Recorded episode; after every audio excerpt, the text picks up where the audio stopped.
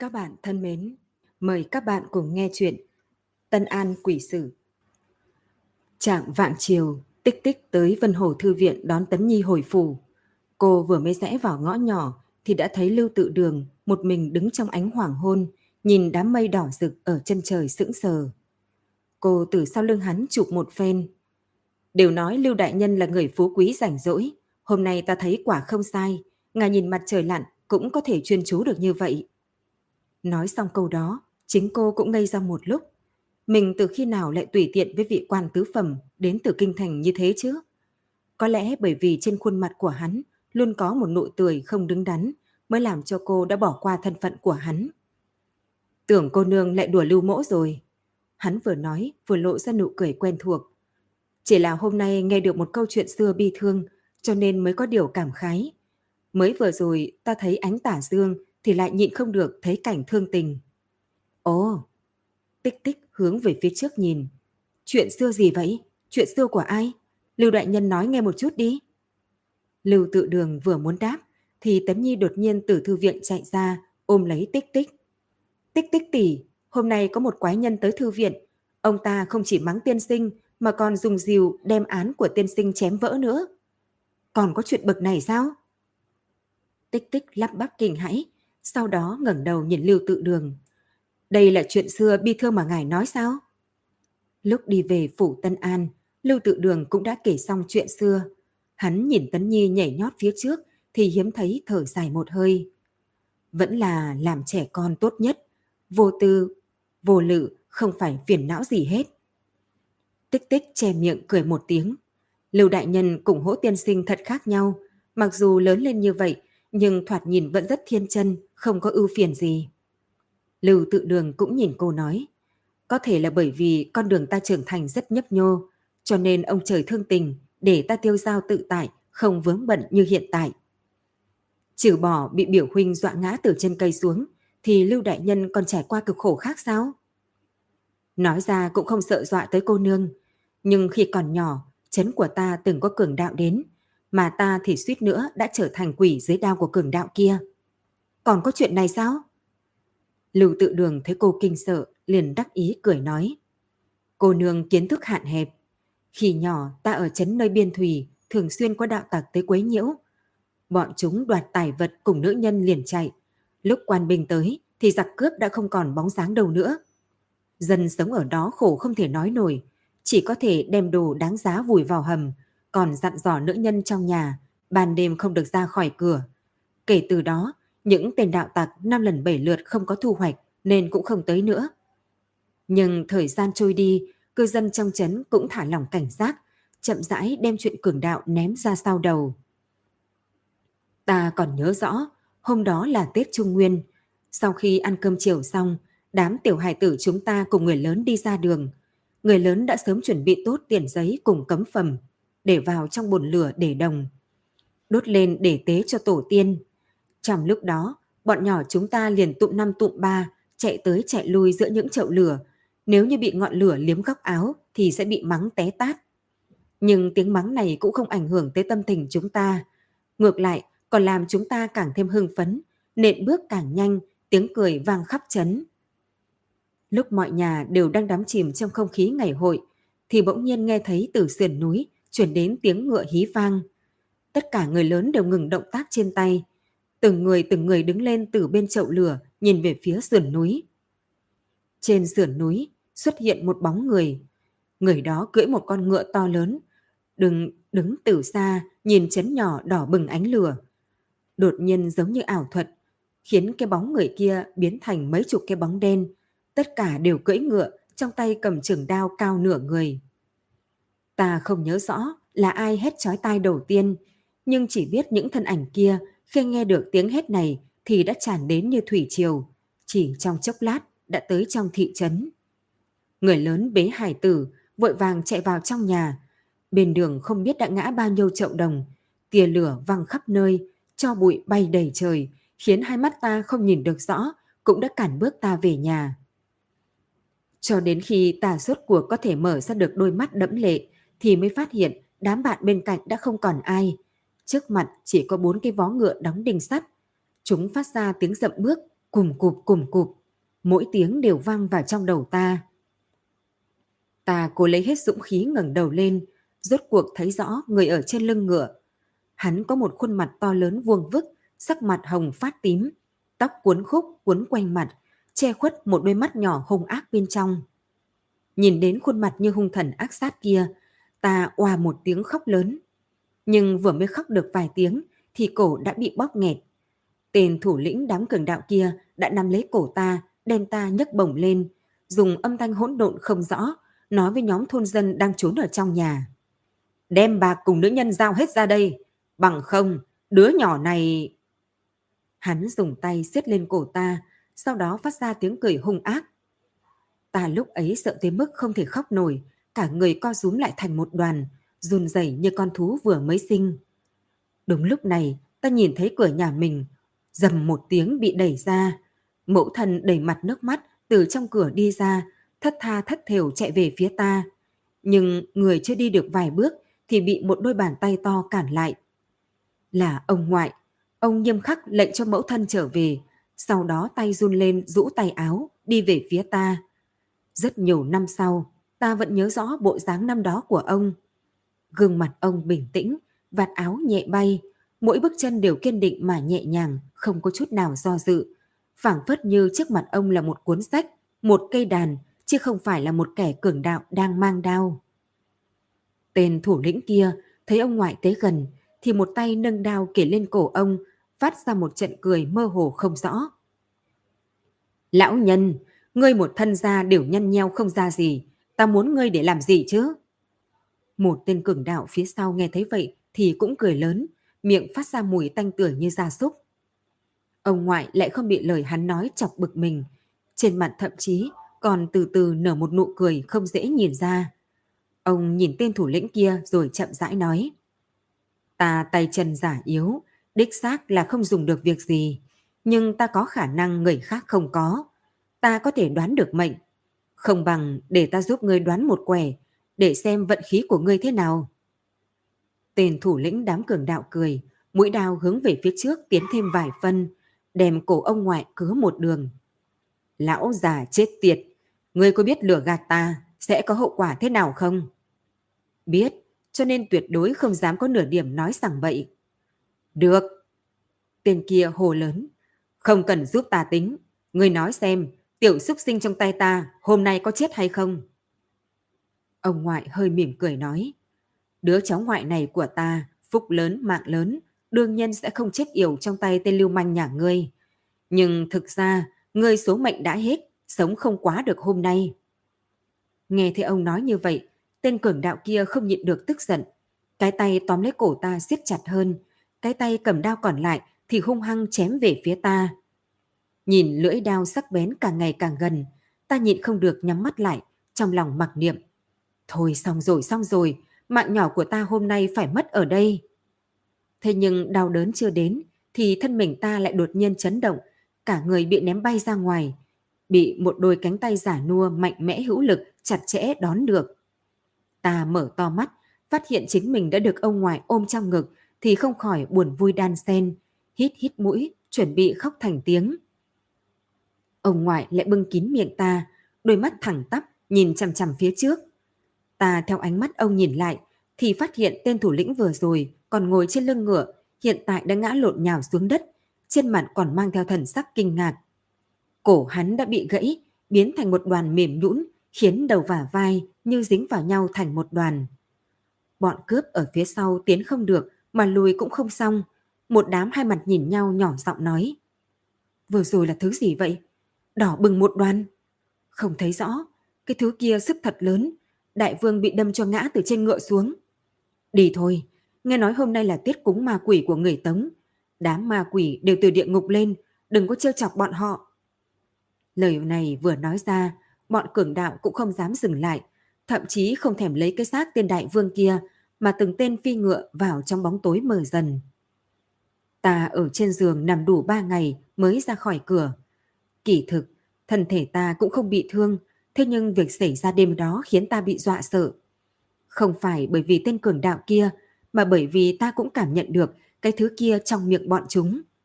Nó đụng vào tên thủ lĩnh kia và cọ cả vào phía sau lưng ta. Nó có một bộ lông xù và một cái đuôi lớn. Ông ngoại lại giống như cái gì cũng chưa từng xảy ra mà vẫn như cũ, hàng ngày đọc sách vẽ tranh, ngày qua ngày vô cùng yên tĩnh. Có một hôm, ta thực sự nhịn không được, đi vào thư phòng tìm ông, hỏi đêm đó rốt cuộc đã xảy ra chuyện gì. Ông nhìn ta, mi mắt rũ xuống.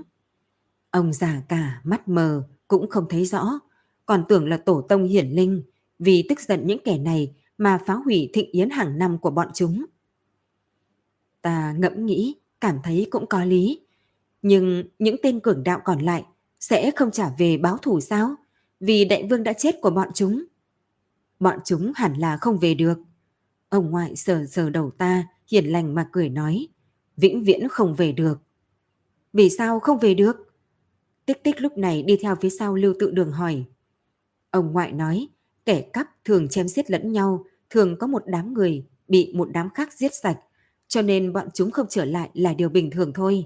Nhưng ông ngoại nói không sai, bởi vì sau đó ta đúng là không thấy đám cường đạo kia đâu nữa. Như vậy xem ra, ông ngoại ngài tuyệt đối không phải là người bình thường. Tích tích thở dài nói. Cô nương vì sao lại nói thế? Không riêng gì chuyện xưa của ngài mà còn có hỗ tiên sinh. Ngài ấy được ông ngoại ngài nuôi dưỡng. Ngài xem, bộ dáng hỗ tiên sinh đi, không hỏi thế sự, không nhiễm phong trần, quả thực tựa như người của tiên giới vậy. Cô nương đối với biểu huynh của ta ấn tượng không tồi. Lưu tự đường nói xong, liền âm dương quái khí mà nhìn chằm chằm tích tích cười.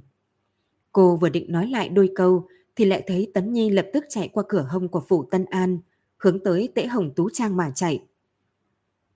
Trong lòng cô quính lên, bước nhanh hơn, ai dè lại đụng đến vết thương chưa khỏi ở trên bụng, khiến cô đau tế tê một tiếng, ôm bụng nhếch miệng. Sao vậy? Miệng vết thương lại đau sao?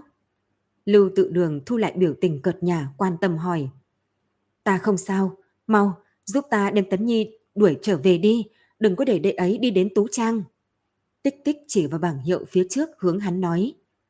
Lưu tự đường trong lòng tuy không hiểu rõ, nhưng dưới chân lại vẫn đi về phía tễ hồng Tú Trang. Hắn đi vào đại môn, phát hiện bên trong không có một bóng người, chỉ mơ hồ nghe được một hai tiếng cười phát ra từ nội viện, vì vậy liền vén rèm lên chuẩn bị đi vào. Xin hỏi vị công tử này muốn mua gì vậy? Một giọng nói điểm đạm đột nhiên chuyển đến từ phía sau khiến Lưu Tự Đường hoảng sợ.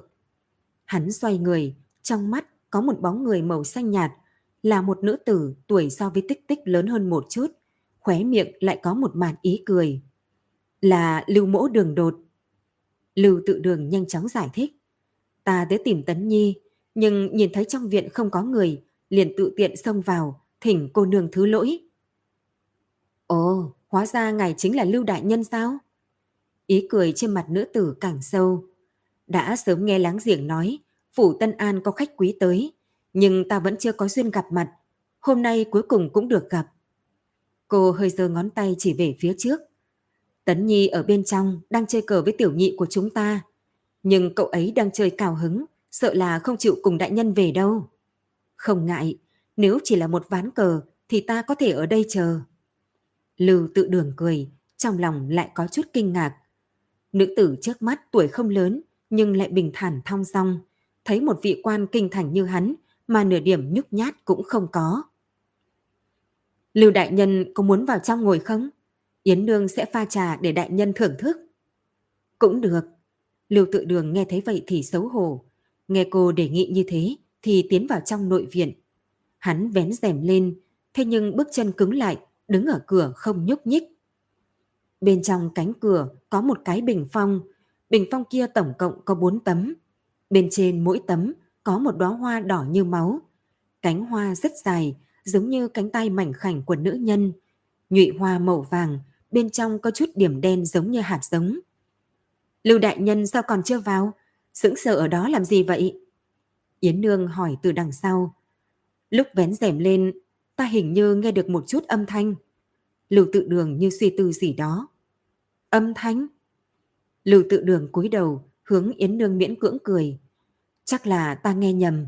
Có khả năng gần đây ta nghỉ ngơi không được tốt, cho nên đầu óc có chút hỗn độn. Đại nhân làm ta sợ nhảy dựng lên đấy.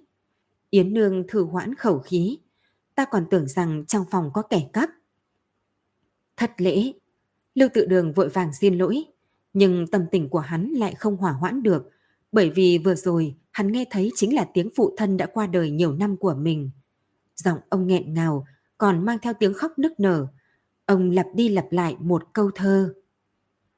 Vốn là cùng căn sinh, tương chiên gì quá cấp. Nhưng hắn còn chưa nghĩ được nhiều, thì giọng tích tích đã từ ngoài cửa vang lên. Lưu đại nhân, Tấn Nhi đâu? Hài, như thế nào trong chốc lát mà ngài đã ngồi đây uống trà rồi? Yến Nương cười ngẩng đầu nói. Tấn Nhi đang cùng hữu nhĩ chơi cờ, phỏng chừng một hồi sẽ xong. Tích tích vừa định há miệng nói gì đó, nhưng lại đem lời nuốt xuống. Trình Mục Du đã nói với cô, Yến Nương đã giúp đỡ không ít khi còn ở chấn, nên Ngọc, nên cô cũng không tiện mà đối nghịch với cô. Chỗ này của cô nương quả nhiên không giống với chỗ khác. Ngay cả Lưu Đại Nhân tới cũng đều không đi, phải uống một tách trà mới yên tâm. Tuy rằng cực lực áp chế, thế nhưng trong lời nói của cô vẫn khiến người ta nghe ra ý không tốt. Tích tích ở trong lòng mắng một câu. Người không thể che giấu yêu ghét của chính mình sao? Một câu tốt đẹp lại thành ra như là đang mắng người ta vậy. Yến Nương thật ra lại không ngại. Cô đạm đạm cười, gọi với vào trong phòng. Hữu nhĩ, chơi một ván này thôi. Bọn tưởng cô nương đang sốt ruột chờ đây này. Giọng nói vừa dứt không bao lâu, thì Tấn Nhi đã bĩu môi từ trong phòng đi ra, trắng mắt liếc tích tích một cái, rồi sau đó đi đến bên cạnh Yến Nương, lôi kéo ống tay cô nói. Lần sau đều hữu nhĩ ca ca tới phủ tìm ta đi, cùng huynh ấy chơi cờ thật thú vị, giống như làm ảo thuật vậy. Ảo thuật sao? Tao chưa bao giờ nghe qua chơi cờ lại giống như ảo thuật. Tích tích chen miệng vào nói. Tấn Nhi vừa định giải thích thì lại bị Yến Nương ôm vào trong lòng. Cô chỉnh lại búi tóc trên đỉnh đầu của cậu, đem một thứ cầm ở hai ngón tay. Tấn Nhi, hôm nay đệ đã đi đâu vậy? Yến Nương đôi mắt sáng long lanh, bên trong thiếu một chút hài hước, nhiều vài phần nghiêm túc. Ta hôm nay đi thư viện, sau đó... Sau đó đã tới chỗ này. Yến Nương, trong tay đang cầm cái gì vậy? Yến Nương xoa xoa hai ngón tay, sau đó buông ra thì chẳng còn vật gì nữa. Còn giận, xem ra thư viện của cậu không quá sạch sẽ. Sau khi trở về, nhớ bảo hạ nhân đun chút nước nóng để cậu tắm rửa thật tốt mới được. Đêm hôm đó, lúc Trình Mục Du từ thư phòng đi ra, chuẩn bị tới nội thất để đi ngủ. Lúc đi qua sân, thấy Lưu Tự Đường đang ngồi một mình trong đình, giữa mày cau chặt, không biết đang suy nghĩ điều gì. Lưu Đại Nhân! Trình Mục Du đi qua nói, ta đang muốn hỏi, không biết chuyện gì mà khiến ngài sầu thành bộ dạng như vậy chứ? Chắc hẳn phải là chuyện gì trời sụp đất nứt. Lưu tự đường khẽ lắc đầu. Trình Huynh cùng tưởng cô nương giống nhau quá, cứ thích mang ta ra đùa. Hiện tại vụ án của Trấn Ngọc Tuyền đã chấm dứt, ta cũng đã phái người hướng Hoàng thượng báo cáo. Chẳng lẽ ngài còn không cho ta vài ngày để ở chỗ này tranh thủ nghỉ ngơi sao? Nào dám, hiển đệ muốn ở đến khi nào thì ở. Ta chỗ này phòng nhiều, nếu đệ không chê thì ta chuyên để ra một phòng cho đệ là được. Lưu tự đường bất đắc sĩ cười gượng hai tiếng. Chỉnh Huỳnh lại nói đùa rồi. Kỳ thực ta vừa rồi nghĩ tới gia phụ mới nhất thời có chút phiền muộn. Lưu đại nhân sao? Gia phụ qua đời nhiều năm, ta ngày thường ít khi nhớ tới ông. Thế nhưng gần đây không hiểu sao, ta lại luôn mơ thấy bóng dáng ông lúc trước khi qua đời. Khi đó ông bệnh đã nguy kịch, thường thường ở trong mộng nói mớ, nói những lời mà ta và nương căn bản nghe không hiểu. Lưu tự đường hôm nay cười có chút thê lương. Đệ cùng tích tích thật giống nhau. Trình Mục Du ngồi xuống bên cạnh y. Cô ấy cũng luôn ngồi ở trong đỉnh này tưởng niệm phụ thân của mình. Phụ thân của tưởng cô nương cũng qua đời sao? Đã mất từ rất sớm. Tích tích là cô nhi, từ nhỏ đã được chỉnh ra thu lưu. Lưu tự đường thở dài thật sâu. Tưởng cô nương thần thế đáng thương như vậy, thế nhưng vẫn có thể lạc quan rộng rãi, quả thực làm ta vô cùng bội phục. Nếu nói tới là quan rộng rãi, sợ là không ai có thể so sánh được với hiển đệ đâu. Trình Mục Du cười một nụ cười rào hoạt. Trình Huynh lại lấy ta làm trò đùa rồi. Ánh trăng dần dần bò lên bầu trời cao, đem ánh trăng trắng trải lên khắp nơi, vừa ôn nhu lại quỷ bí. đêm muộn như vậy, ngài còn muốn đi đâu? Những tên phỉ tạc đó càng ngày càng cản rỡ. Hôm nay ta diệt trừ đại vương của bọn chúng, nếu không nhổ tận gốc bọn chúng thì tất sẽ có hậu họa. Một lão nhân như người, làm sao mà đối phó được với nhiều cường đạo như vậy chứ? Ta đương nhiên là có phương pháp của mình. Khoan đã, trong tay người đang cầm cái gì vậy? Vẫn là bị con phát hiện, không bằng con cũng đi cùng đi, để xem những tên phỉ tặc đó làm thế nào bị tiêu diệt hết. Một bàn tay vừa nóng vừa mềm để ở trên tay hỗ chuẩn. Y đột nhiên mở mắt ra, thế nhưng nhất thời chưa thể thích ứng được với thế giới chân thật trước mắt. Giọng tổ phụ ở trong mộng giống như vẫn kéo dài tới tận nơi đây, đem đầu óc y làm thành một mảnh hỗn loạn. Tiền sinh sao bây giờ mới tỉnh? Kính Nhi đã ở ngoài đợi cả một canh giờ rồi. Ngài cũng biết ta chuẩn ra ngoài cũng không phải dễ dàng. Giọng nói này cũng có nũng nịu, mang theo oán trách, trong nhô mì mang theo một điểm cường ngạnh. Hỗ Trần đem tay rút trở về. Mấy ngày trước đây, không phải cô vừa tới sao? Sao lại tới nữa? Giọng y mang theo xa cách rõ ràng. Kính Nhi khẽ bĩu môi, đem thân hình mình tới gần y hơn. Nhân ra ta chính là nhớ ngài, nhớ đến cào tâm trảo phổi. Nếu không được gặp tiên sinh, chỉ sợ ta sẽ hậm hực mà chết. Hỗ chuẩn nhìn bộ đồ trang sức rẻ tiền trên đầu kính nhi, cứ lúc qua lúc lắc trước mặt mình, thì trong lòng sinh ra một nỗi chán ghét. Y dịch sát vào tường. Chỉ trong chốc lát, bọn nhỏ sẽ tới. Thỉnh cô nương hãy tự trọng. Kính nhi ngẩn người, sắc mặt đột nhiên trở nên âm trầm tàn nhẫn. Tiên sinh, đừng dùng loại khẩu khí này với ta. Nếu để ta không cao hứng thì ta... Cô sẽ làm gì? Hỗ chuẩn cắt lời cô ta. Ngữ khí của y mềm xuống, hữu khí vô lực. Kính nhi khẽ cười, biểu cảm biến đổi quá nhanh, làm hỗ chuẩn cho là người đang đối diện mình là một yêu nữ. Cô ta ôm chặt bờ vai của y nói, ta muốn ngài vì ta chuộc thân, ta muốn cùng ngài cao chạy xa bay, rời khỏi nơi thương tâm này. Ta không đi. Y không chút suy nghĩ, liền buột miệng mà đáp. Không đi. Kính Nhi dừng một chút, đột nhiên tát một cái lên khuôn mặt trắng nõn của Y. Chỗ bị đánh hiện lên ấn ký màu đỏ. Ta đây sẽ nói hết, để tất cả mọi người đều không cần sống nữa. Hỗ chuẩn nửa nằm ở trên giường thở hồn hển mất một lúc. Khi ngẩng đầu lên, Y đã khôi phục lại bộ dáng thanh nhã ngày thường. Được, ta đáp ứng cô. Nhưng bạc chuộc thân cho cô thì ta cần chút thời gian để chuẩn bị. Cô cũng biết mấy năm nay ta không dư giả. Thế mới đúng chứ. Kính Nhi lại chu đôi môi đỏ, nhẹ nhàng vuốt lên trên má đỏ bừng, vừa đánh y. Ta sẽ chờ ngày ngà cũng không nên phụ ta, nếu không ta sẽ vô cùng tức giận đấy. Nói xong câu đó, cô ta liền lắc mông xuống giường, quay đầu nhìn hỗ chuẩn một cái thật sâu, rồi mới lưu luyến không rời đi ra ngoài cửa. Trúc xanh ghé vào đầu tường, nước mắt ảo ạt rơi xuống, ngăn không được. Đây là lần đầu tiên trong đời cô cảm thấy nỗi tuyệt vọng cầu không được.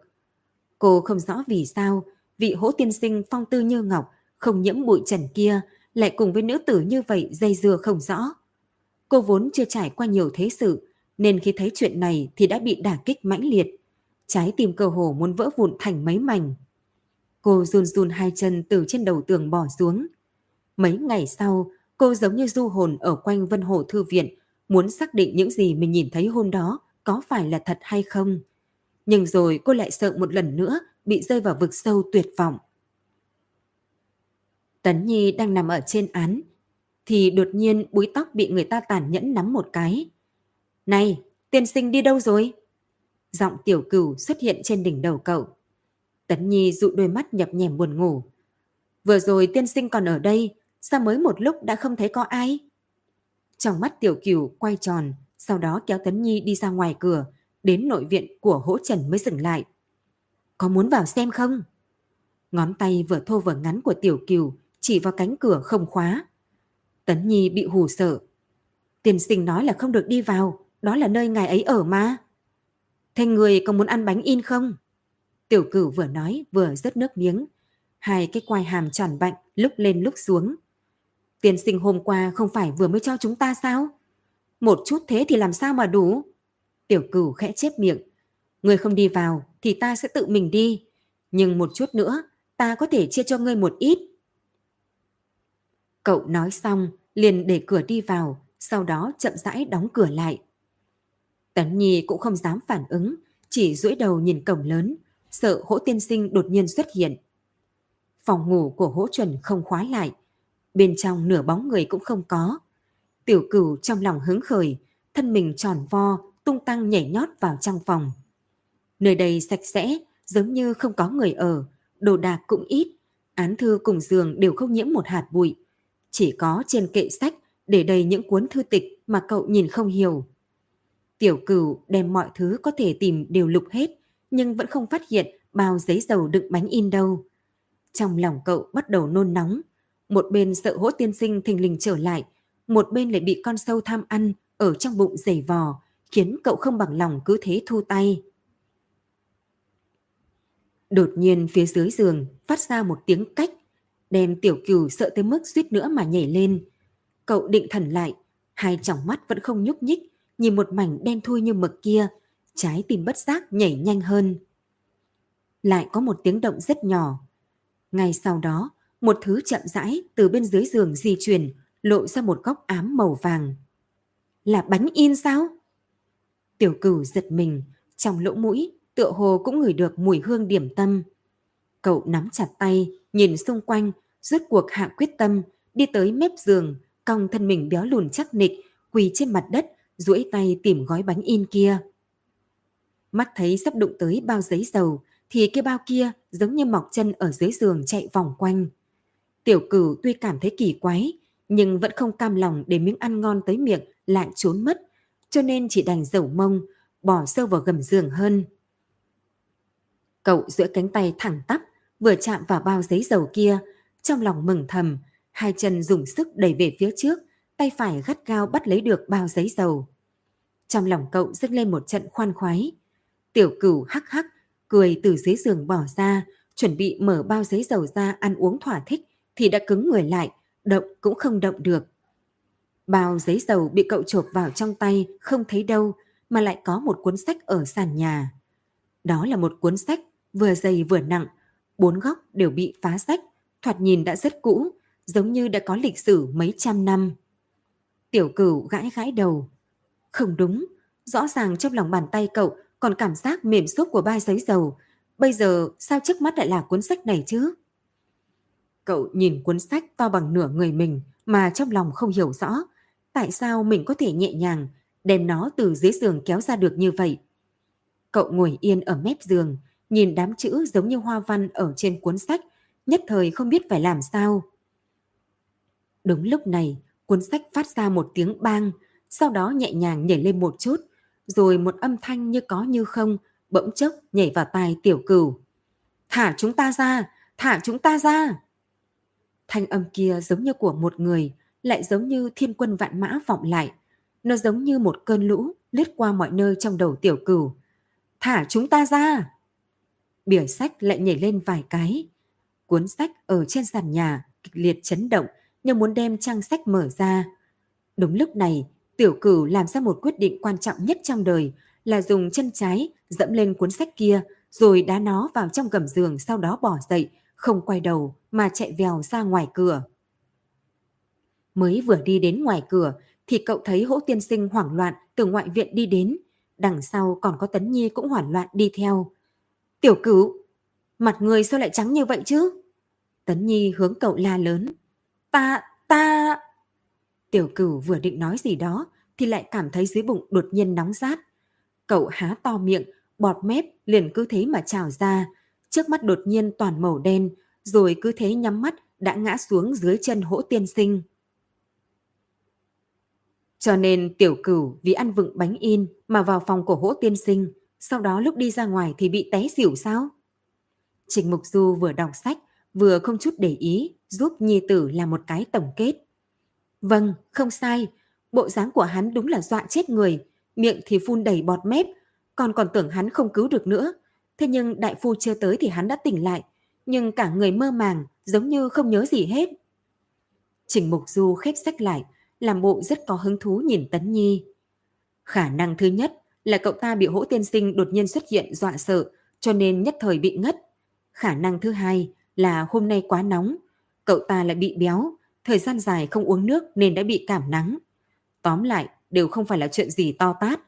Nhưng lại nói, con cũng là người đọc sách, sao lại mặc kệ để tiểu cửu đi vào ăn vụng như thế chứ?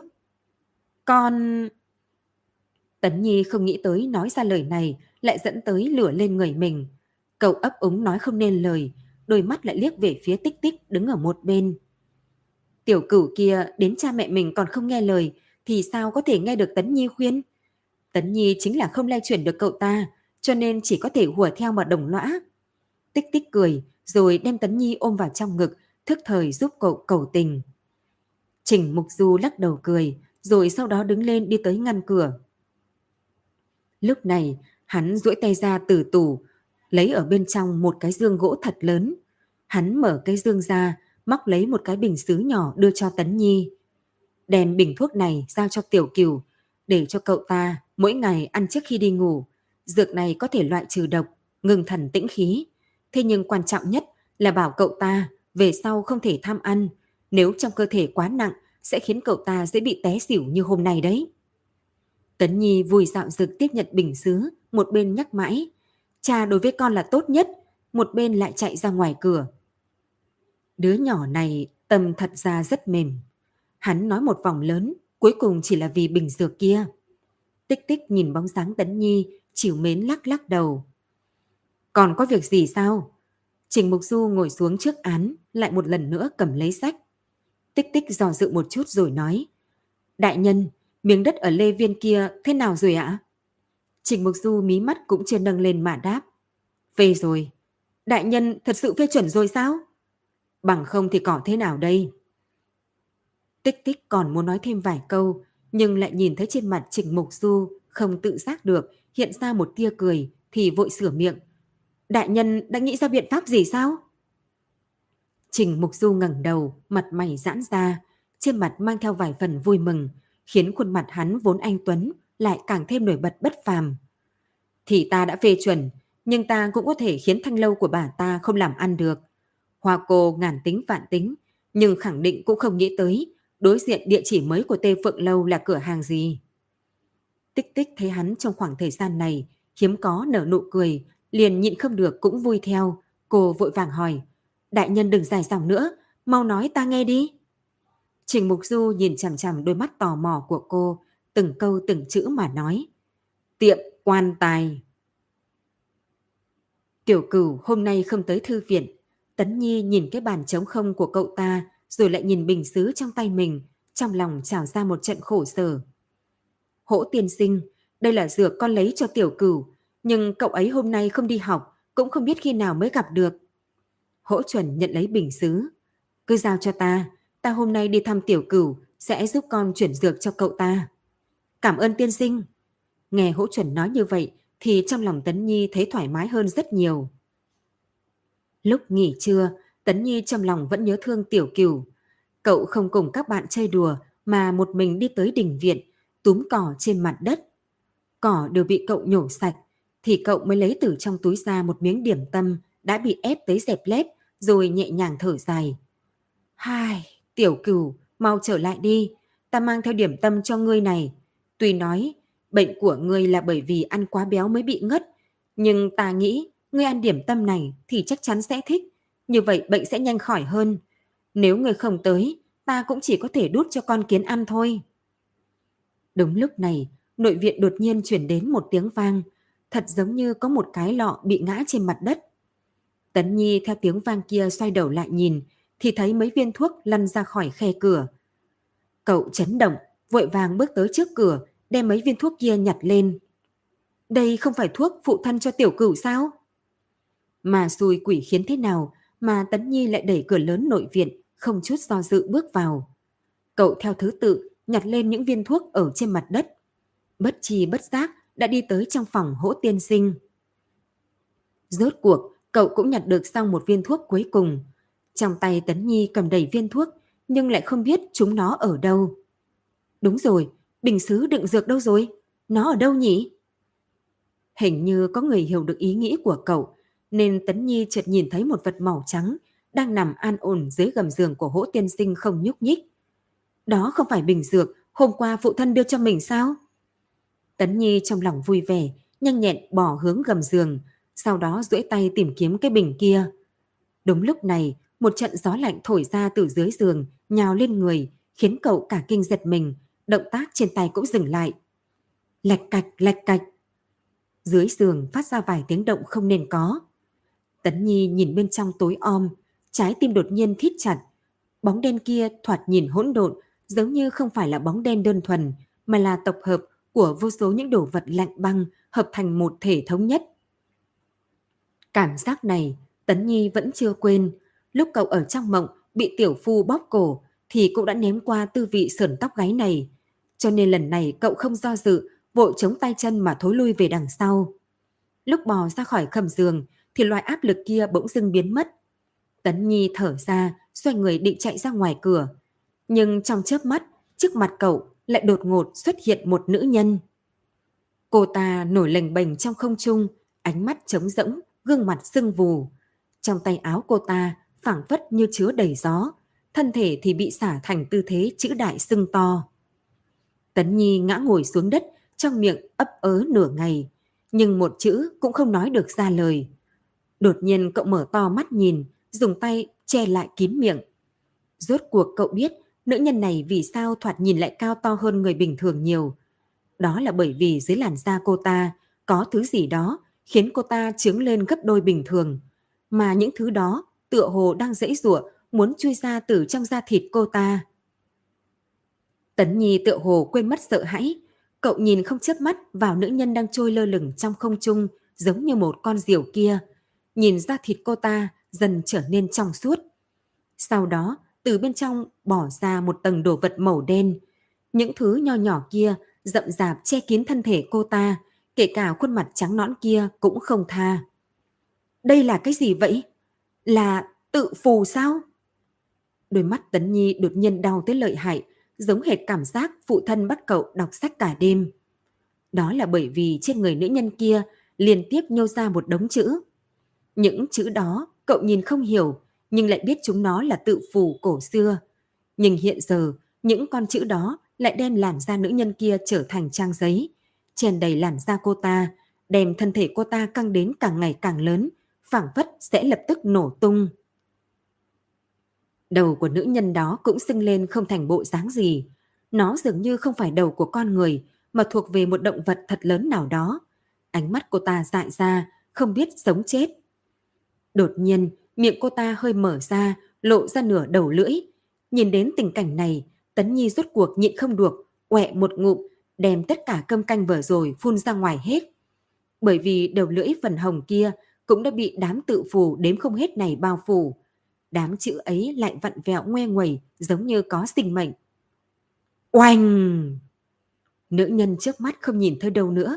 Cô ta rốt cuộc bị những con chữ trào lên từ bên trong cơ thể phá ra, thân thể biến thành vô số hạt bụi, tiêu tán trong không khí. Lại một trận gió lạnh từ dưới giường lao ra thật mạnh, đụng vào trên lưng Tấn Nhi. Cậu run lập cập, cố gắng quay đầu lại nhìn. Vừa xoay được một nửa thì trên cổ chợt lạnh. Sau đó có thứ gì đó xôn xao chuyển động, phát ra một luồng ánh sáng mỏng manh. Kỳ lân! Tấn Nhi cúi đầu, bắt lấy con kỳ lân mạ vàng trên vòng cổ. Thân thể cậu bỗng dưng có một dòng nước ấm chảy qua. Trần Cẳng cũng tức khắc có sức. Cậu đem đầu đã xoay được một nửa, hung hăng quay lại, sau đó điên cuồng chạy ra ngoài cửa. Thả chúng ta ra ngoài! Thả chúng ta ra! Phía dưới giường chuyển đến từng hồi hò hét, thế nhưng Tấn Nhi không để ý tới. Chân giống như có gió, khiến cậu nhảy qua bậc cửa lao ra sân, sau đó đầu liền đụng vào một thân thể mềm mại. Tấn Nhi, sao trò vào được? Hỗ tiên sinh đỡ lấy bờ vai của cậu, lại không đành lòng tiếp tục hỏi xuống, bởi vì sắc mặt Tấn Nhi xanh mét, thân thể nếu không có y sớm đỡ thì đã không thể nào đứng dậy được. Bình, bình dược bị đổ nên con, con... Tấn Nhi đem một câu nói đứt quãng. Bình dược làm sao? Nó còn ở trên án trong phòng học. Ta căn bản không đem nó vào đây. Còn nữa, cửa này rõ ràng ta đã khóa rồi mà. Sao trò lại mở ra được? Hỗ tiên sinh nhìn về phía bụi cỏ trước cửa viện thì thấy có một cái khóa sắt ở đó. Có điều nó đã bị gãy làm hai, lẻ loi nằm ở dưới gốc cây bồng thảo.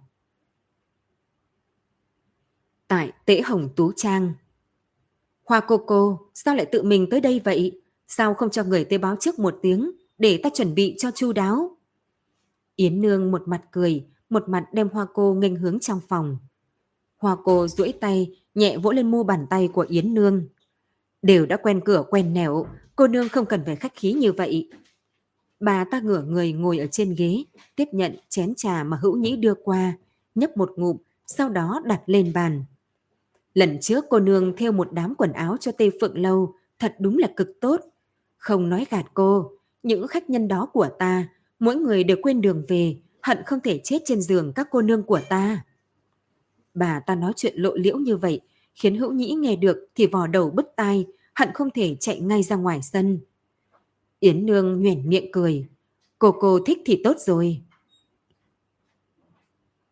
Hòa cô lại uống một ngụm trà nói tiếp. Cho nên ta lần này tới là muốn cô nương theo thêm nhiều kiểu dáng mới. Cô không biết đâu, ta có một mảnh đất mới, mấy hôm nữa sẽ khai thổ khởi công chỉ nhánh. Chúc mừng cô cô, lúc này ngân phiếu lại chạy đầy vào túi tiền của bà rồi. Đó là đương nhiên. Hoa cô đắc ý cười nói. Lần này mong rằng cô nương theo tình xảo một chút. Tỉ như uyên ương hí thủy kia, đẹp thì đẹp, thế nhưng vẫn chưa đủ thân mật. Nếu để cho hai con chim kia giao vào cổ, thân cái miệng, thì đảm bảo các khách nhân nhất định cảm xúc sẽ tăng vọt, đôi mắt phòng trừng không khỏi, không rời khỏi cây yếm của các cô nương được. Yến Nương vẫn cười, sắc mặt bình thản như thường. Đều nghe cô cô, ta sẽ dựa theo bà nói mà làm. Cô nương đúng là người sảng khoái. Hoa cô đem tách ở trong tay buông ra, khóe miệng nhếch lên, phát ra một tiếng cười nhạo. Không giống vị cô nương nào đó trong lâu của ta. Cô ta cho rằng có nam nhân muốn cô ta, liền đối với ta chậm trễ, liên tiếp có khách đều hết sức khước từ. Loại sự tình này ta thấy nhiều rồi. Nam nhân ý hả? Có mấy người sẽ xem trọng cô nương thanh lâu chứ? Ta sẽ chờ cô ta tương lai phải tới quỷ gối cầu ta. Tới lúc đó, ta sẽ hảo hảo xử lý cô ta sau. Trên mặt hoa cô có một nụ cười hung tợn khiến người ta không rét mà run. Ồ, Yến Nương làm bộ cảm thấy hứng thú hỏi. Còn có người không biết điều như vậy sao? Thậm chí còn không cho cô cô mặt mũi. Hoa cô khinh thường cười đáp. Chính là nhà đầu kính nhi kia. Cô ta bị một tên thư sinh dạy học mê hoặc tâm trí. Mấy năm nay vô cùng lười biếng. Cũng không biết tên thư sinh nghèo khó kia cho cô ta cái gì tốt, mà cứ mấy ngày trước lại nói với ta là chuẩn bị thu tay không làm nữa. Cô ta nói cái gì mà có người muốn cưới cô ta vào cửa. ta cũng muốn nhìn xem nam nhân đó có lấy ra được bạc hay không. Thiếu một phân một hào ta cũng không thả người. Nói xong lời này bà ta liền đứng dậy. Cô nương, nếu đã đáp ứng thì ta không quấy rầy nữa, xin cáo từ trước. Để ta đưa bà ra cửa. Yến Nương đi theo phía sau cùng đi ra ngoài cửa. Lúc hai người đi đến trong viện, Hoa cô bước chậm lại, nhìn vào nhà kề bên trái, đôi mắt dần hiện lên một tia sáng. Yến cô nương. Hoa cô đi tới nhà kề, nhìn không chớp mắt vào bên trong. Bình phong này chính là cô theo sao? Bà ta chỉ vào một tấm bình phong theo hoa đỏ nền trắng, trong ánh mắt tất cả đều là tham lam. Đúng vậy. Hoa cô không hỏi mà đã đi vào trong nhà kề, ngón tay xoa lấy tấm vải. Hoa này gọi là gì vậy? Vì sao ta chưa bao giờ thấy? Không biết. Không biết. Yến Nương cười cười đáp. Chẳng giấu gì hoa cô. Mấy hôm trước ta nằm mộng. Trong mộng có một con sông vừa rộng vừa dài. Hai bên bờ sông có trồng loại hoa màu đỏ này. Cánh hoa thon dài tựa như ngón tay mỹ nhân vậy. Sau khi tỉnh mộng, ta liền đem chúng theo lên bình phong. Cho nên hoa cô hỏi lai lịch của chúng, thì ta xác thật cũng không biết phải trả lời ra sao. Sao thế? Cô cô có hứng thú với bình phong này sao? Hoa cô đi vòng quanh bình phong vài vòng, trong miệng tấm tắc thở dài. Hai, ta vừa thấy đến nó thì cảm thấy tâm hồn không yên, giống như bị cánh hoa hút mất vậy. Nếu đặt nó ở tê phượng lâu thì so với đôi uyên ương kia còn hút khách hơn. Bà ta trong mắt khẽ xoay chuyển. Cô nương có thể theo một bức đỉnh phong giống thế này không? Ta sẽ trả giá cao. Cô cô nói quá lời, nếu bà thích thì cứ việc cho người tới mang về. Cô cô không chê là được. Bà đã chiếu cố sinh ý của tễ hồng tú trang như vậy, ta còn đang không biết phải cảm tạ thế nào đây. Cô nói lời này tình chân ý thiết, khiến hoa cô cơ hồ giả vờ muốn rơi nước mắt. Bà ta bắt lấy tay Yến Nương. Cô nương thật là trọng tình trọng nghĩa. Về sau phàm có chỗ nào ta giúp được thì cứ việc nói. Tại thành Tân An này, à không, phải tính là Đông Kinh hay Tân Kinh thì danh tiếng của hoa cô ta ít nhiều vẫn có điểm dùng được. Nói đoạn, bà ta lôi ra một cái khăn tay, lau khóe mắt, rồi lệnh cho gã say vặt bên ngoài tiến vào, nhanh nhẹn đem bình phong kia dọn đến trên xe ngựa mà chở đi. Hữu Nhĩ nhìn xe ngựa dần đi xa, khẽ nhún vai, theo Yến Nương đi vào trong viện. Quả như là kẻ có lòng tham không đáy, cô dùng chút mưu mẹo mà đã khiến bà ta cắn câu. Nếu bà ta biết con sông mà cô miêu tả kia là vong xuyên thì chắc là khóc thét. Yến Nương khẽ ngáp một cái, thân mình nghiêng đi, không cố kỵ mà ngồi ở trên bậc cửa. Cũng không trách được bà ta. Vừa rồi ta có làm một chút phép, khiến bà ta nghe thấy không phải tiếng vong linh, mà là một chút ca khúc dầm đãng. Bà ta là tú bà, tự nhiên sẽ bị hoa này làm cho mê mệt tới quên tất cả, lòng nóng như lửa đốt, muốn đem bình phong đi. Chỉ là trong miệng bà ta nói đến vị kính nhi cô nương sắp chuộc thân kia, đúng là có điểm ý tứ. Có ý tứ gì? Cô không phải đã nói, việc nam nữ là khó nghiệt ngẫm nhất sao? Thất tình lục dục gì đó, yêu quái chúng ta căn bản không thể hiểu thấu đáo, cho nên cũng đừng vọng tưởng đi tìm hiểu rõ ràng. Yến Nương khẽ liếc mắt nhìn y. Người nghĩ cái gì vậy? Ta nói là nói cái vị tiên sinh dạy học muốn chuộc thân cho kính nhi kia kìa. Nếu ta đoán không nhầm, thì chính là vị hỗ tiên sinh trong miệng tấn nhi kể. Hắn có gì cổ quái sao? Yến Nương tiếp nhận một chùm nho hữu nhĩ đưa tới, bứt lấy một quả ném vào trong miệng. Hắn hả? Viện môn đúng lúc này bị người ta gõ vài cái. Tích tích xuất hiện ở trước cửa, khuôn mặt âm trầm của cô nhìn hai người đang ăn trái cây trong viện nói. Cô nương, hiện tại có tiện để ta đi vào không? Yến nương đem vỏ quả nho trong tay ném dưới tảng cây. Đều là hàng xóm, cô nương hà tất phải khách khí như vậy chứ? Tích tích đi về phía hai người họ, ngữ khí vẫn thẳng thắn như cũ. Mới vừa rồi ta nhìn thấy xe ngựa của Hoa cô ngừng trước tú trang thật lâu. Nói vậy, bà ta lại đến bàn chuyện làm ăn với cô nương phải không? Yến Nương không lảng tránh ánh mắt chất vấn của cô. Tế Hồng Tú Trang xác thật vẫn làm ăn với Tê Phượng Lâu. Cô nương sao có thể làm ra chuyện thất tín bội nghĩa bực này chứ? Thấy cô không thèm giấu giếm gì, thì ngọn lửa giận trong lòng tích tích lại cao thêm vài phần. Hữu nhĩ từ trên mặt đất nhảy dựng. Bối thất tín bội nghĩa? Tưởng cô nương, sao tuổi còn trẻ mà một mép lại giống như tam cô lục bà thế hả? Cô nương nhà ta không phải chỉ làm ăn với Tê Phượng Lâu thôi sao? Sao lại không lọt nổi mắt mấy người trong sạch các người vậy? Ta mồm mép ư? Tích tích cũng nóng nảy, sắc mặt lúc xanh lúc đỏ. Ta là thấy Yến cô nương ở chấn đã giúp Phủ Tân An nhiều việc, cho nên nghĩ cô là người chính trực. Không nghĩ tới... Cô chỉ vào Yến Nương nói tiếp. Không nghĩ tới, cô lại cùng người như Hoa cô thông đồng làm bậy. Hữu Nhĩ muốn tiến lên nói vài câu, đã bị Yến Nương ngăn cản. Cô nhìn tích tích rồi bình thản nói. Cô nương đem mọi người trên đời phân chia thành đen trắng hai bên phải không? Người tốt thì trắng giống như mặt giấy, không thể có nửa phần vết nhơ. Còn người xấu thì từ trong ra ngoài đều đen tuyền, không thể có chỗ loang lổ, có phải không? Thế chẳng nhẽ không phải? Tích tích cửa ngại đáp lại. Đương nhiên là không phải. Nhân tính tuyệt không phải chỉ có hai màu trắng đen đơn giản như vậy. Nó kỳ thực giống như quả nho này, có quả ngọt, có quả chua, nhưng trong vị ngọt vẫn có chút chua, mà trong vị chua lại lộ ra chút ngọt. Căn bản là các vị tổng hợp lại mà thành một thể, dùng dao cũng không chặt đứt được. Lời này nói đến thật hình tượng, ngay cả người không đọc nhiều sách như tích tích cũng đã lập tức hiểu ra. Nhưng cô vẫn như cũ mạnh miệng. Ta nghe không hiểu cô nói đạo lý. Ta chỉ biết hoa cô là khối u ác tính của thành Tân An. Hiện giờ cô ta đang làm khó trình đại nhân, cô nương về lý về tình đều không nên giúp. Yến Nương bình tĩnh nhìn tích tích, sau một lúc lâu đột nhiên cười vang.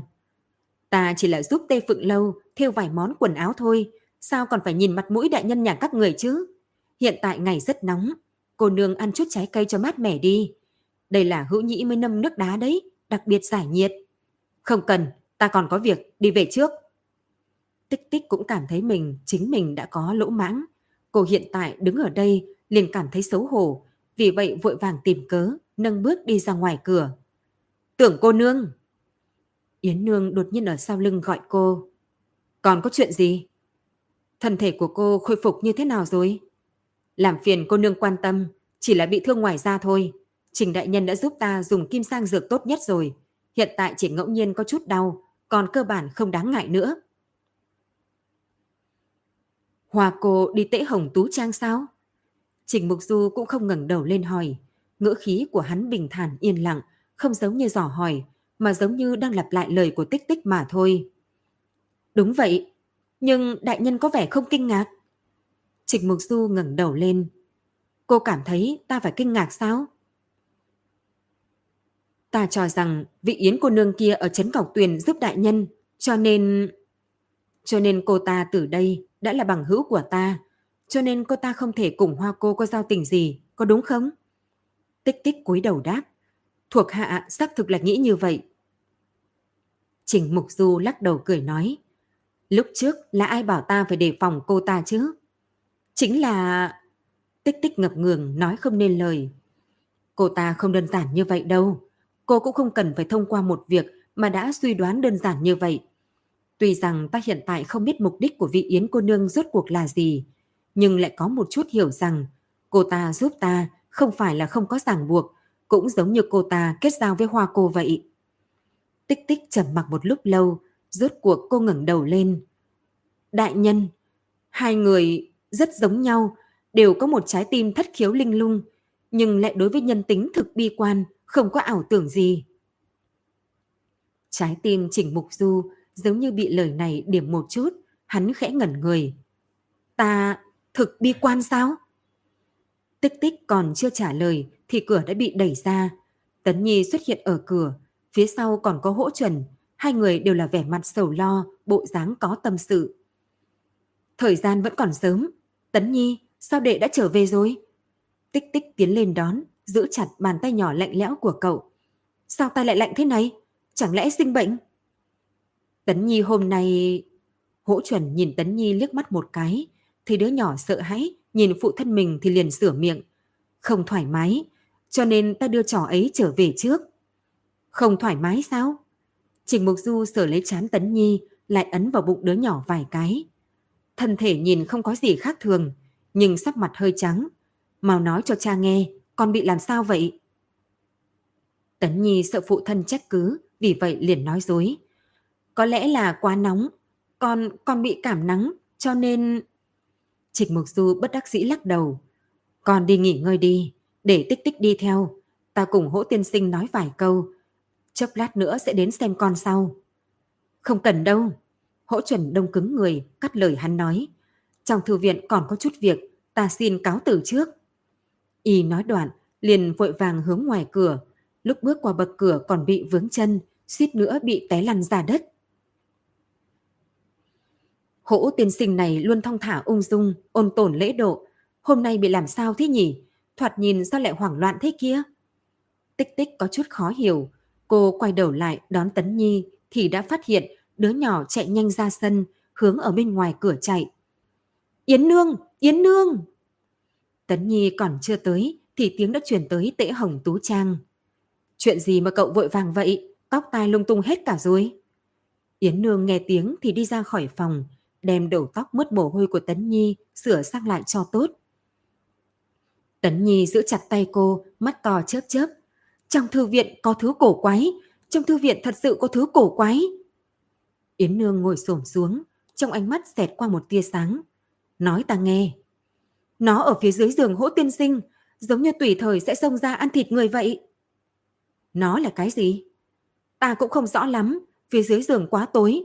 À đúng rồi, Tấn Nhi ngữ khí cứng lại, trong ánh mắt rót đầy sợ hãi. Còn có một nữ nhân, cô ta bị những tự phù ở trong thân thể phá ra, hóa thành cho, cứ như vậy không nhìn thấy đâu nữa. Tự phù sao? Yến Nương ngửa đầu suy nghĩ. Những cái chữ đó, Tấn Nhi có nhìn thấy trong sách không? Không, những cái chữ đó rất kỳ quái, như là được vẽ ra vậy, siêu siêu triệu vẹo vẹo, ta không biết một chữ nào cả. Yến Nương còn muốn hỏi thêm, thế nhưng Tấn Nhi đã vội vã thối lui tới cửa viện. Ta phải về đây, cha cho rằng ta bị cảm nắng. Nếu phát hiện ta không ở trên giường, cha sẽ cho rằng ta giả vờ bệnh để trốn học. Thân thể nhỏ nhỏ của cậu giống hệt như một con thỏ đang chạy trốn. Một lát sau đã biến mất sau cánh cửa. Hữu Nhĩ dùng khăn dính nước lạnh lau bụng và sau lưng rồi đi ra từ trong phòng. Một thân y đầy lông dày, ở mùa nóng như thế này chịu không nổi. Hải tử kia nói cái gì vậy? Y mở miệng, đem một khối băng nhét vào trong miệng. Trong thư viện còn có thể có cái gì chứ? Đương nhiên là sách. Yến Nương đoạt lấy khối băng trong tay y, cầm lấy một viên đặt ở đầu lưỡi, từ vị lạnh lẽo từ yết hầu chui xuống bụng. Hai, thoải mái. Cô vỗ vỗ bụng, đôi mắt cong thành hình trăng non xinh đẹp. Thế còn những con chữ trên sách thì sao? Nhìn không hiểu, chính là thiên thư. Thiên thư, thần tiên mới xem hiểu, rõ chưa? Hừm, lửa quỷ sao? Sách của thần tiên mà lại đem người phá ra á? Vừa nghe đã thấy là tà môn rồi, hơn nữa còn là loại tà môn vô cùng hắc ám. Y thấy Yến Nương vẫn mặc váy dài, sắc mặt trắng nõn, không hồng không đổ mồ hôi thì không khỏi hâm mộ. Thay đổi thân thể cũng có cái lợi, ít nhất là không sợ nóng. À, đúng rồi. Y đột nhiên vỗ hai tay vào nhau, làm Yến Nương giật mình, làm rơi khối băng trong tay. Cô ngày đó cố ý ở ngay trước mặt đứa bé đó, chui vào riêu có đúng không? Chính là nhân cơ hội đó, chặt đứt những suy nghĩ không tốt về sau. Hừm, người cứ thỉnh thoảng lại giống lên làm cho ta giật cả mình. Yến Nương nhặt khối băng lên ném vào người hữu nhĩ. Còn lại người tự dùng đi, nhưng nhớ đem đồ của hoa cô theo cho tốt. Có thế ta mới có thể cùng bà ta nói chuyện tiếp. Hỗ chuẩn đứng ở trên giường, ngón tay moi chiếu trúc trên giường lên, đốt ngón tay xanh tới dọa người. Y cúi xuống rồi lại đứng lên, rồi lại cúi xuống đứng lên, cứ lặp đi lặp lại vài lần. Sau đó thì y hạ quyết tâm, ngồi xuống mép giường, duỗi tay ra phía dưới giường, chậm rãi kéo đồ vật vừa nặng vừa to bên trong ra. Đó là một quyển sách, một quyển sách có bìa màu đen, bên trên có chữ viết mạ vàng, sáng long lanh, không hề có dấu hiệu phai màu, giống hệt như lần đầu tiên hỗ chuẩn nhìn thấy nó vậy. Chúng ta cứ ở chỗ này chờ bọn họ sao? Đây là con đường mà đám cường đạo kia phải đi qua mỗi ngày. Đợi ở đây là có thể đợi được bọn chúng. Hỗ trịnh vuốt chùm dâu bạc, mà tròm dâu cũng sáng lấp lánh, giống như mấy ngôi sao trên trời. Con không phải có ý này. Ý con là chỉ bằng hai chúng ta thì sao có thể đối phó được với cả băng cướp cùng hung cực ác chứ? Hai người sao? Hỗ trịnh hắc hắc cười hai tiếng. Trong chốc lát, còn cứ núp đằng sau phiến đá kia, chỉ cần một mình ta là đủ rồi. Một lão nhân như người sao? Thế thì không phải sẽ bị bọn chúng ăn tươi nuốt sống à? Tuy nói người lúc còn trẻ cũng có học võ, có thể lấy một địch mười, nhưng người đã già rồi, cũng nên chấp nhận hiện thực đi. Đừng có nói chuyện nữa, còn có nghe tiếng vó ngựa càng ngày càng gần không? Bọn chúng sắp tới rồi, lần này người tới không ít đâu. Cũng tốt, vừa lúc ta sẽ một lưới bắt hết. Hỗ trịnh nói xong, liền gỡ xuống tay nải vẫn leo trên vai, đem từng tầng mở ra, để lộ ra một cuốn sách bìa màu đen. Nhìn ký hiệu lấp lánh ánh vàng trên bìa sách, cảm xúc mới rồi còn khẩn trương của y liền đột nhiên tụ lại thành một đoàn, bị nó hấp dẫn. Y cầm lòng không đậu, hướng nó đi tới, ngón tay xoa lên bìa sách. Đứa nhỏ này, nếu không thể áp chế được đồ vật này thì sẽ bị nó phản vệ. Nhiều năm sau, chúng nó vẫn không an phận, luôn muốn thoát ra ngoài. Hỗ trịnh ngăn trở bàn tay y duỗi lại đây. Mau trốn ra đằng sau phiến đá đi, bọn cường đạo sắp tới rồi đấy. Quả nhiên đúng như lời tổ phụ nói. Lúc y vừa trốn đi thì tiếng vó ngựa đã rõ ràng dồn tới. Sau đó từng bóng đen vọt ra khỏi rừng cây. Trên đường, bỗng nhiên người ngựa chật như nêm cối. Đám cường đạo kia thấy hỗ trịnh, một người ngồi xổm ở giữa khu đất trống trong rừng, thì liền cưỡi ngựa bao vây lấy ông ta. Lão già kia, chúng ta vốn định đêm nay đi tìm ngươi, không nghĩ tới chính ngươi lại đưa tới cửa. Cũng tốt, đỡ phí công huynh đệ lại đi một chuyến, chúng ta cứ ở chỗ này làm cho rõ ràng đi. Hỗ trịnh đạm đạm cười. Ta cũng đang có ý này, làm rõ thì làm rõ. Thủ cũ nợ mới, chúng ta hôm nay thanh toán hết đi. Đôi mắt ông ta thẳng tắp, nhìn chằm chằm phía trước, giống như đã xem thấu hồng trần, khiến tên thủ lĩnh cường đạo kia giật mình. Nhưng tên kia vừa mới lên làm đại vương, tất nhiên không thể để mất mặt trước mặt huỳnh đệ. Gã lấy lại bình tĩnh, rút đao hướng về phía hỗ trịnh, dưới tiếng hét to cổ vũ của đồng bọn. Hàn quang chợt lóe, cây đao hướng thẳng cái cổ giả nua mà chém xuống. Nháy mắt đã thấy tới chỗ cổ hỗ trịnh, thế nhưng tên kia vẫn bất động, cứ duy trì tư thế giơ tay, thân thể giống như bị đông lại giữa không trung. Còn ngựa của gã không kiên nhẫn, phát ra một tiếng hí vang, hướng rừng cây phía trước chạy tới, còn kẻ nọ vẫn không nhúc nhích. Gã cứ treo trong không trung như vậy, miệng kinh ngạc hơi mở ra, trong mắt lồi ra, ngây ngốc nhìn cảnh tượng kỳ dị bên dưới. Cuốn sách trong tay hỗ trịnh không biết từ bao giờ đã mở ra. Bên trong phát ra từng trận rít gào, giống như có thiên quân vạn mã đang chờ xuất phát, chỉ còn chờ một tiếng ra lệnh mà thôi. Một giọng nói mang theo âm mũi ngân nga, lặng lẽ bò ra bầu trời. Đó là tiếng ca của hỗ trịnh, trong thanh âm cao vút lộ ra thương cảm, trong du dương mang theo thê lương khiến người nghe phải rơi nước mắt. Há rằng không có quần áo, cùng tử cùng bào, vương với khởi binh, tu ta qua mâu, cùng tử cùng thù. Há rằng không có quần áo, cùng tử cùng trạch, vương với khởi binh, tu ta mâu kích, cùng tử giai làm. Há rằng không có quần áo, cùng tử cùng thường, vương với khởi binh, tu ta binh giáp, cùng tử dài hành. Đây là chiến khúc trước trận sao? Y trốn ở sau hòn đá chợt run lên, rồi chậm rãi đứng thẳng, không chớp mắt, nhìn tổ phụ đang ngồi trong bức tường người. Trong không trung ảm đạm, đột nhiên có ánh sáng giống như ban ngày. Một chuỗi tự phù thật dài từ trong trang sách bay lên trời. Chúng nó phát ra kim quang lóa mắt, uốn lượn xoay quanh, rồi chui vào miệng tên đầu lĩnh kia. Dầm! Tên cuồng bạo kia nuốt nước miếng ngậm miệng, kim quang biến mất, bốn phía lại biện thành một mảnh đen kịt. Đôi mắt mọi người nhất thời không quen với việc chuyển từ ánh sáng mạnh sang bóng tối. Bọn người cường đạo hai mặt nhìn nhau, lại thấy khuôn mặt hoảng sợ giống mình của đồng bọn. Đúng lúc này giữa không trung, đột nhiên chuyển đến một tiếng rên rỉ. Thanh âm này không lớn, lại tràn ngập sợ hãi cùng thống khổ, đem bọn cường đạo sợ tới mức giật mình. Bọn chúng lúc này đều tập trung nhìn đại vương đang lơ lửng trên không.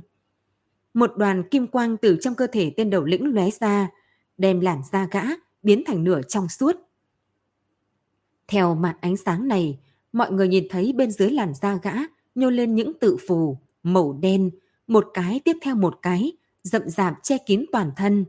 Chúng giống như có sinh mệnh, từ trong chỗ sâu của da thịt mà bò ra ngoài, dường như muốn đem làn da gã căng tới hết cỡ. Cứu ta! Cứu!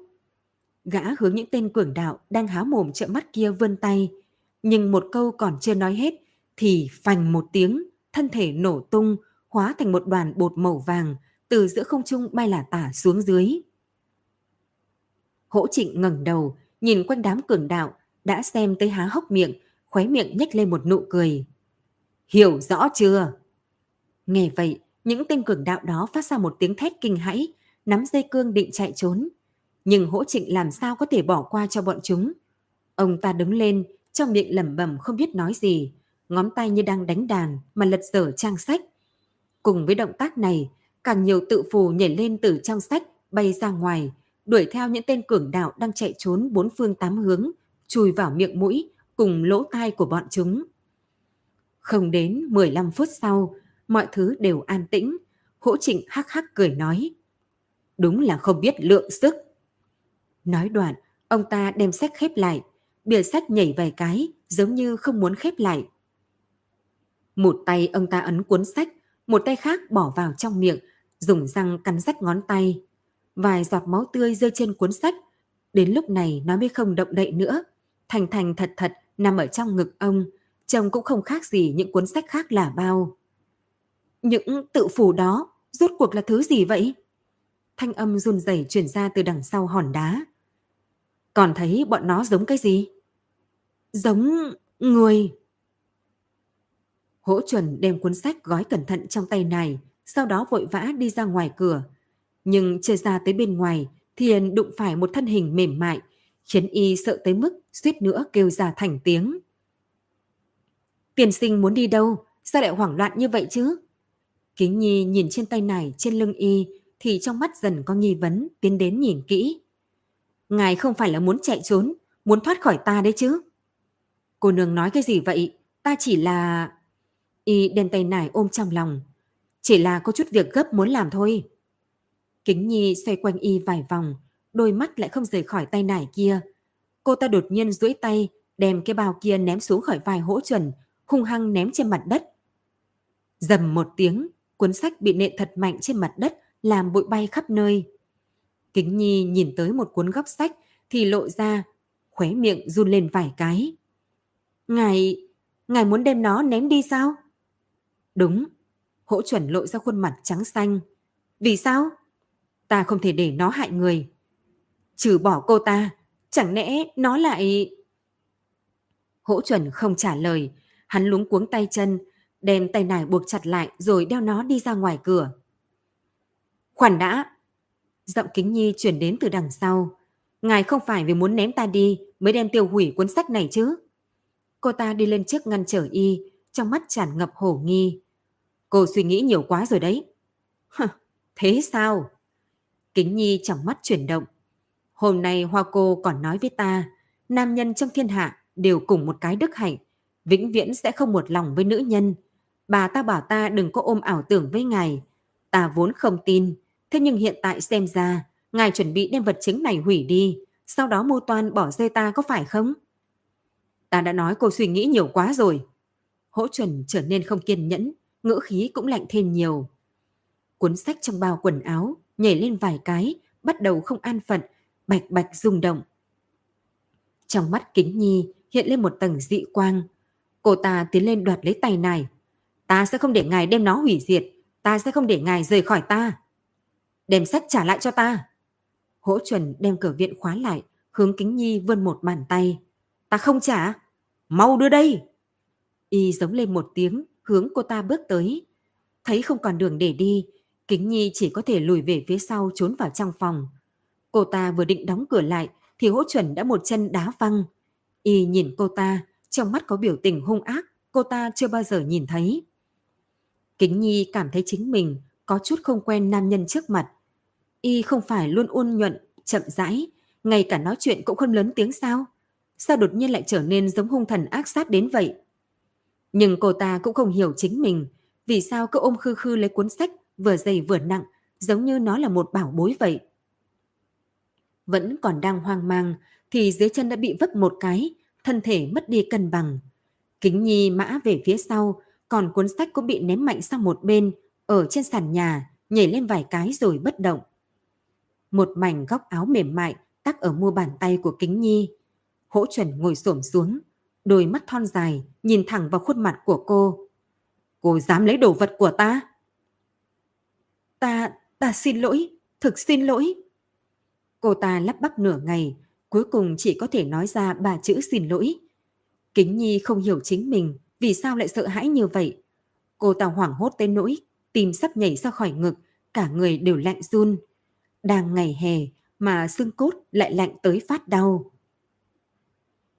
Nam nhân này rõ ràng là bị mình tát vô số lần, mà mình cũng chưa bao giờ sợ hắn, luôn luôn đem hắn trở thành vật trong tay mình, lúc nào cũng tùy ý đùa nghịch. Nhưng hiện tại, trong mắt hỗ chuẩn lộ ra hung quang, một con ngươi đen nhánh càng ngày càng lan rộng, cuối cùng lan ra toàn bộ trong mắt. Y bình tĩnh nhìn kính nhi trong chốc lát, sau đó rút cuộc đứng lên, vạt áo thật dài đảo qua mặt cô ta. Kính nhi thở ra một hơi nghẹn ở trong ngực, lúng cuống tay chân bỏ dậy, không bận tâm đến cái gì mà chỉ muốn nhanh chóng rời khỏi đây. Trong lúc hoảng loạn, ống tay áo cô ta quẹt qua quẩy trúc cạnh giường, đè một cây lược gỗ ở trên đó gạt xuống. Cây lược gỗ rơi trên mặt đất, phát ra một tiếng vang thanh thúy, rồi gãy ra làm đôi. Ta... thực xin lỗi. Đây là lần thứ hai trong đêm nay, Kính Nhi nói ra lời này. Cô ta đem lược nhặt lên. Ta không phải cố ý. Thấy hỗ chuẩn nhìn chằm chằm cây lược kia, chậm chạp không có phản ứng. Kính Nhi nhấc ống quần lên, tay chân nhẹ nhàng hướng cửa dịch tới. Một trận gió từ sau lưng thổi tới, đem mái tóc của cô ta thổi tan, cũng làm nổi lên cỗ hàn ý trong lòng người cô ta. Kính Nhi quay đầu lại, thấy hỗ chuẩn đang đi về phía mình, mà trên tay y là cuốn sách cổ đen xỉ kia, ngón tay mảnh dài để trên bìa sách, chậm rãi mở nó ra. Kính Nhi biết thứ nghênh đón chính mình là gì, bởi vì cô ta từng tận mắt nhìn thấy những tự phủ này nhảy ra từ cuốn sách mà nhảy vào trong cơ thể của Lục Kiều, đem cơ thể của cô ta căng tới phát nổ, hóa thành một đám bụi. Lúc cô ta lấy cái này ra áp chế hỗ chuẩn, liệu có từng nghĩ đến chính mình sẽ biến thành một vong hồn dưới cuốn sách này giống như Lục Kiều không? Nam nhân ấy hả? Chính là những kẻ tùy tiện. Ngươi càng tốt với hắn thì hắn sẽ đem ngươi ăn sạch sẽ, ngay cả xương cốt đều không dư thừa. Kính nhi, một ngày nào đó người sẽ hiểu rõ lời ta nói. Ở một khắc cuối cùng của sinh mệnh, lời hoa cô lặp lại trong đầu kính nhi. Đây cũng là kết luận chuẩn xác nhất mà cô ta có thể nghĩ ra cho mình. Quan nhân, dậy đi. Âm thanh quen thuộc truyền đến từ xa, tiến vào trong tai hỗ chuẩn. Không dậy thì sợ là sẽ lỡ việc đấy. Lục Kiều. Hỗ chuẩn không mở to mắt, trong miệng đã kêu ra cái tên mà hắn luôn để dưới đáy lòng. Nàng đã trở lại rồi sao? Một bàn tay lạnh lẽo xoa ngực y. Ta tới rồi, về sau sẽ không bao giờ đi nữa, vĩnh viễn ở bên cạnh chàng, được không? Thật tốt quá! Nước mắt kích động rơi đầy trên mặt y, y gắt gao nắm bàn tay nhỏ trong lòng ngực. Lục Kiều, ta sai rồi, nhưng nàng biết ta không phải cố ý đúng không? Nàng biết đúng không? Hỗ chuẩn vừa sám hối vừa mở to mắt. Y kinh ngạc phát hiện trước mắt cái gì cũng không có cúi đầu nhìn trong lòng mình thì chỉ thấy cái lược của Lục Kiều bị gãy làm đôi. Chẳng lẽ vừa rồi chính mình lại nằm mơ sao? Đúng, nhất định là giấc mộng. Tối hôm qua y ôm cái lược này đi ngủ cho nên mới mơ tới Lục Kiều. Y đem cái lược ôm vào trong lòng, lại một lần nữa nhắm mắt, cảm giác ôn nhu của Lục Kiều ở trong mộng, giống như muốn đem nó khắc vào trong lòng vậy. Nhưng có cái gì đó không đúng. Hỗ chuẩn đột nhiên mở mắt. Vì sao lực lại bị gãy làm đôi? Chẳng lẽ... Y giật mình một cái đứng dậy, đẩy cửa chạy ra đến trong viện, lại thấy một thứ Y không muốn thấy nhất. Đó là một khối vải. Tối hôm qua, Y dùng để bao cuốn sách lại. Y quay đều, Y quay đầu về phòng, thì ký ức bỗng nhiên càng thêm rõ ràng. Thân thể kính nhi lơ lửng trong không trung, mỗi một lỗ chân lông của cô ta đều có một tự phủ vặn vẹo bỏ ra, càng bò càng dày đặc, áp đầy trên mỗi tấc da thịt của cô ta. Oanh! Âm thanh trong đầu khiến y quay trở lại hiện thực. Hỗ chuẩn run run ngã ngồi trên mặt đất. Y nhìn cuốn sách dày nặng trên sàn, trái tim cứ thế nhảy lên. Người thứ hai, người rốt cuộc muốn giết bao nhiêu người nữa mới chịu dừng lại đây? Hủy hoại nó, Nhớ kỹ, nhất định phải hủy hoại quyển sách này. Lấy lực lượng của con, căn bản không thể áp chế được nó. Một ngày nào đó, nó sẽ thoát khỏi khống chế của con, khiến con phạm phải sai lầm không thể vãn hồi. Lời nói của tổ phụ trước khi lâm chung chợt đánh vào trong đầu hỗ chuẩn. Y hốt hoảng đứng dậy, từ trên giá cầm lấy chậu đồng để rửa mặt, để trên mặt đất, rồi lấy một mồi lửa cua cua. Lúc lửa bốc lên, thì y đem cuốn sách kia ném vào cùng mồi lửa ở trong chậu. Ngọn lửa nhảy lên thật cao, ánh đỏ khuôn mặt hỗ chuẩn. Y cười, một nụ cười phát ra từ nội tâm, nhưng lại mang theo điểm điên cuồng. Có điều không bao lâu sau tươi cười này liền đông lại trên mặt y, bởi vì ngọn lửa trắng bệch liếm qua bìa sách nhưng lại không khiến nó bén lửa. Hỗ chuẩn một chân đá cái chậu kia ra ngoài cửa, khiến hỏa tinh bay tứ tán trong không trung, ngã ở trên mặt đất biến mất vô tung. Mà cuốn sách kia vẫn vững vàng nằm trong sân viện, bìa sách lạch cạch rung động, làm như đang cười nhạo y ngây thơ. Bên tường viện, Trúc Xanh kéo lên hai cái đùi, đã đứng một đêm để bỏ xuống. Cô che miệng lại, phát ra tiếng ai thán bất lực. Tấn Nhi! Tích tích vỗ vỗ cửa. Đệ đã đỡ chưa? Nếu không có việc gì thì phải rời giường đi thư viện đi. Phụ thân đệ đã dặn dò là không được để đệ đi học muộn. Một lát sau, cửa kéo kẹt một tiếng mở ra. Tấn Nhi xuất hiện ở bên cạnh cánh cửa, sợ hãi nhìn tích tích. đệ không sao, có thể đi rồi. Cậu nói xong, liền chạy vèo ra ngoài cửa. Tích tích đi theo đằng sau. Sắc mặt không ổn, làm sao thế nhỉ? Đệ vẫn không thoải mái sao?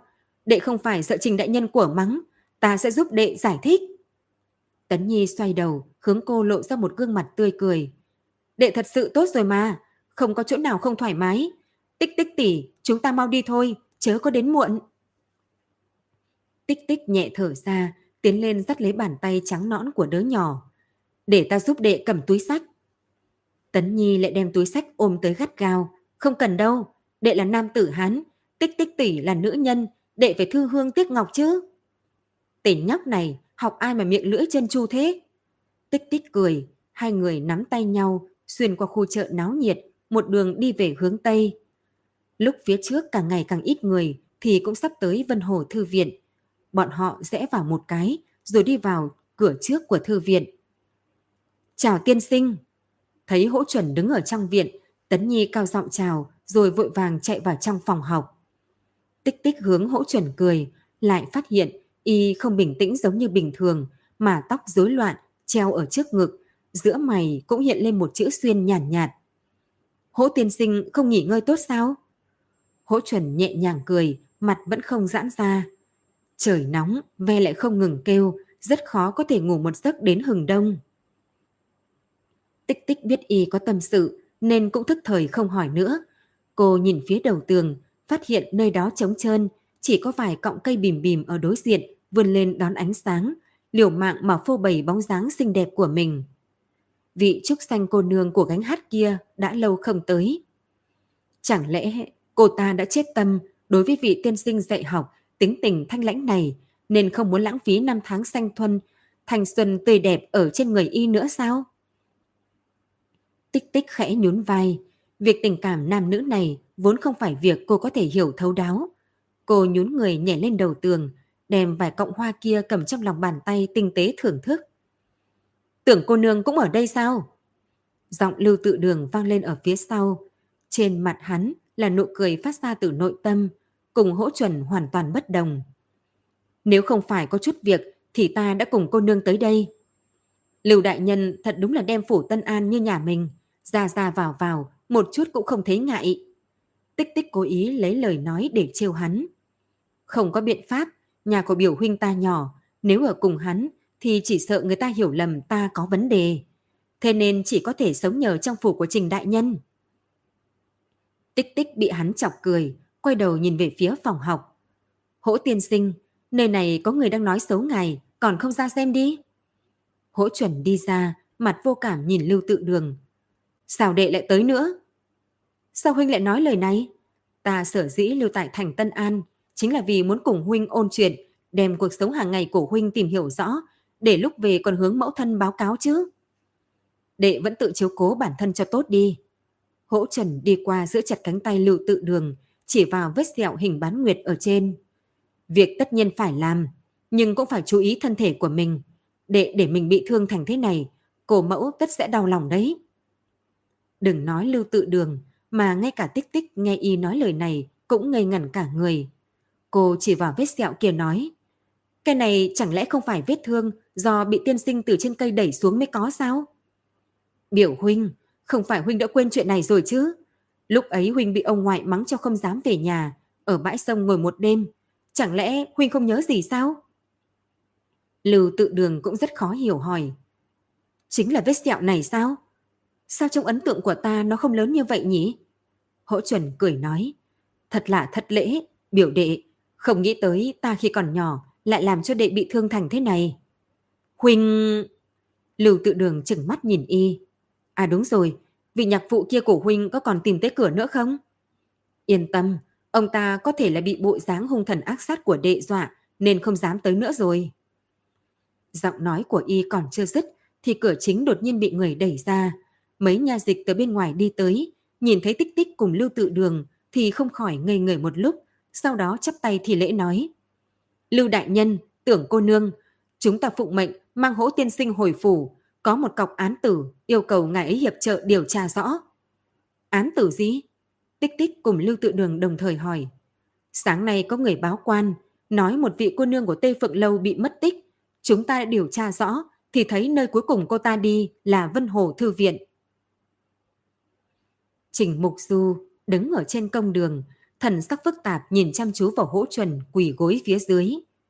Hỗ tiên sinh, người tuy là lão sư của Tấn Nhi, nhưng y theo luật lệ ta không thể không xử lý theo phép công, mong người lý giải. Hỗ chuẩn trên người mà một kiện trường bào màu nguyệt bạch, dáng người thanh nhã, hoàn toàn đối lập với bối cảnh trong công đường. Y cười nói với Trình Mục Du. Nơi này ta cũng không phải lần đầu tiên tới. Đại nhân có gì nghi ngờ thì cứ việc đặt câu hỏi, hỗ mỗ nhất định biết gì nói nấy. Trình Mục Du gật đầu. Người có quen kính nhi cô nương Tây Phượng Lâu không? Có quen, cô ta đã từng cứu ta một mạng, bởi vậy có thể coi là quen biết. Buổi tối hai ngày trước, cô ta có đến tìm ngươi không? Cô ta xác thật đã tới Vân Hồ Thư Viện, thế nhưng chỉ ngồi đó trong chốc lát liền đi. Đi đâu? Không biết. Không biết. Trình Mục Du ngừng thần nhìn hỗ chuẩn. Cô ta tới tìm ngươi để làm gì? Kính Nhi tuy rằng đối với ngươi có ân cứu mạng, nhưng cô ta là nữ tử thanh lâu, thường xuyên ra vào nơi ở của ngươi, có chút không bình thường. Đại nhân chắc đã hỏi thăm láng giềng rồi. Hỗ chuẩn sắc mặt vẫn như cũ, bình tĩnh không chút gợn sóng. Không sai, kính nhi cô nương đúng là trung tình với ta. Cô ta luôn ngóng trông, kỳ vọng ta có thể đem cô ta chuộc ra, sau đó mang cô ta cao chạy xa bay.